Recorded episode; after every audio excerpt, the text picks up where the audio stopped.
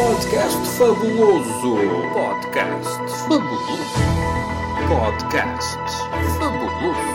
Podcast Fabuloso. Podcast Fabuloso. Ou não. Olá, bem-vindos ao Podcast Fabuloso com o Luís Tiago e o som de Tiago Luís. Esta semana temos inaugurações insólitas e, claro, a crónica com João Dimas. Bem-vindos ao Podcast Fabuloso. Está a ouvir o Podcast Fabuloso. Esta semana fez furor uma publicação da rede social Twitter em que João Pedro Matos Fernandes, ministro do Ambiente, surge a puxar uma fita vermelha de um pequeno parque de estacionamento de bicicletas apenas com a capacidade para 4 destes veículos, ainda por cima onde só estava um.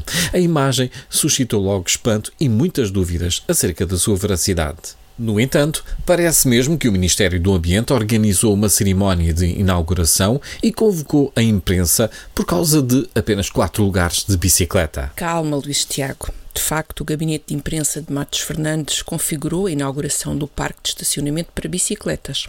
As fotografias são, portanto, verdadeiras. E o desenlaçar da fita vermelha aconteceu mesmo, foi no dia 26 de maio.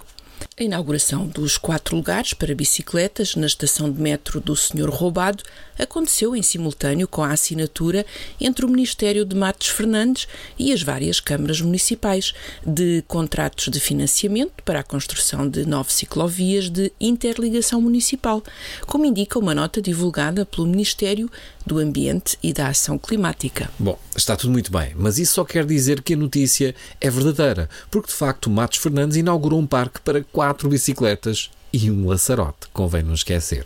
Não. Bom, de acordo com o Jornal Observador, a notícia é verdadeira, mas de acordo com o polígrafo da SIC, é verdadeira. Mas tem um mas. Um mas? Qual mas? Mas importa, segundo o polígrafo da SIC, terem atenção o contexto mais amplo de assinaturas de contratos de financiamento de ciclovias intermunicipais e o fato de se tratar de apenas um dos 39 locais de estacionamento de bicicletas que estão em instalação. Ah, então o ministro não vai inaugurar só 4 bicicletas. Tecnicamente era só o lugar para 4 bicicletas.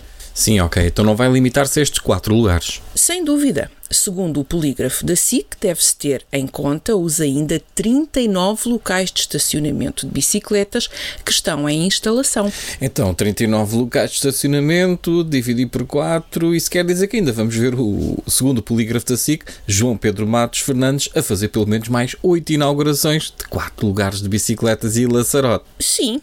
É possível. Ah, então está bem. Estavam a caluniar o ministro, que só tinha inaugurado 4 lugares de bicicletas, mas afinal poderá ser isso vezes 9 vezes. 9 laçarotes. Não, isso assim já é diferente. Outra inauguração polémica foi a do Ministro do Mar, Ricardo Serrão Santos, que inaugurou aparentemente um caixote do lixo em Cascais. Não, Luís Tiago. O que se passou foi o seguinte. No dia 14 de julho do ano passado, o Ministro do Mar, Ricardo Serrão Santos, o Presidente da Câmara Municipal de Cascais, Carlos Carreiras, e a Presidente da Doca Pesca, Teresa Coelho, participaram no lançamento da iniciativa A Pesca por um Mar Sem Lixo. Parece realmente uma iniciativa de louvar, mas não consigo deixar de ultrapassar aquela imagem que o próprio Ministro colocou no Twitter, em que parece descerrar não uma placa inaugurativa, mas de facto um contentor de resíduos. Está ele somente ao lado do contentor a fazer a inauguração. E isso é porque és uma pessoa maldosa, Luís Tiago. Obrigado, Hélida Tiago. Vamos à crónica da semana. Olá, João Dimas, boa tarde. Olá, Luís Tiago, boa tarde. Começo pela China, que está em festa, não por causa do ano do boi, e calha bem, mas porque finalmente os casais podem ter 3 filhos em vez de um.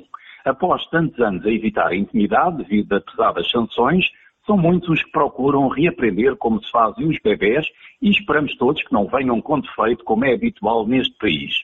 Os ocidentais fregam as mãos de contente, pois se os artigos já eram vendidos ao preço da chuva, imagina quando houver mais mão de obra infantil. A violência voltou esta semana ao futebol depois do Turriense ter recebido o Vitória de Setúbal. Mais uma vez, a polícia utilizou balas de borracha, mas não há feridos a registar, por sorte ou por falta de pontaria. começa a ser tendencioso o uso desta prática apenas para os adeptos nacionais, quando há uma semana tivemos vários distúrbios nas ruas do Porto a propósito da final da Liga dos Campeões.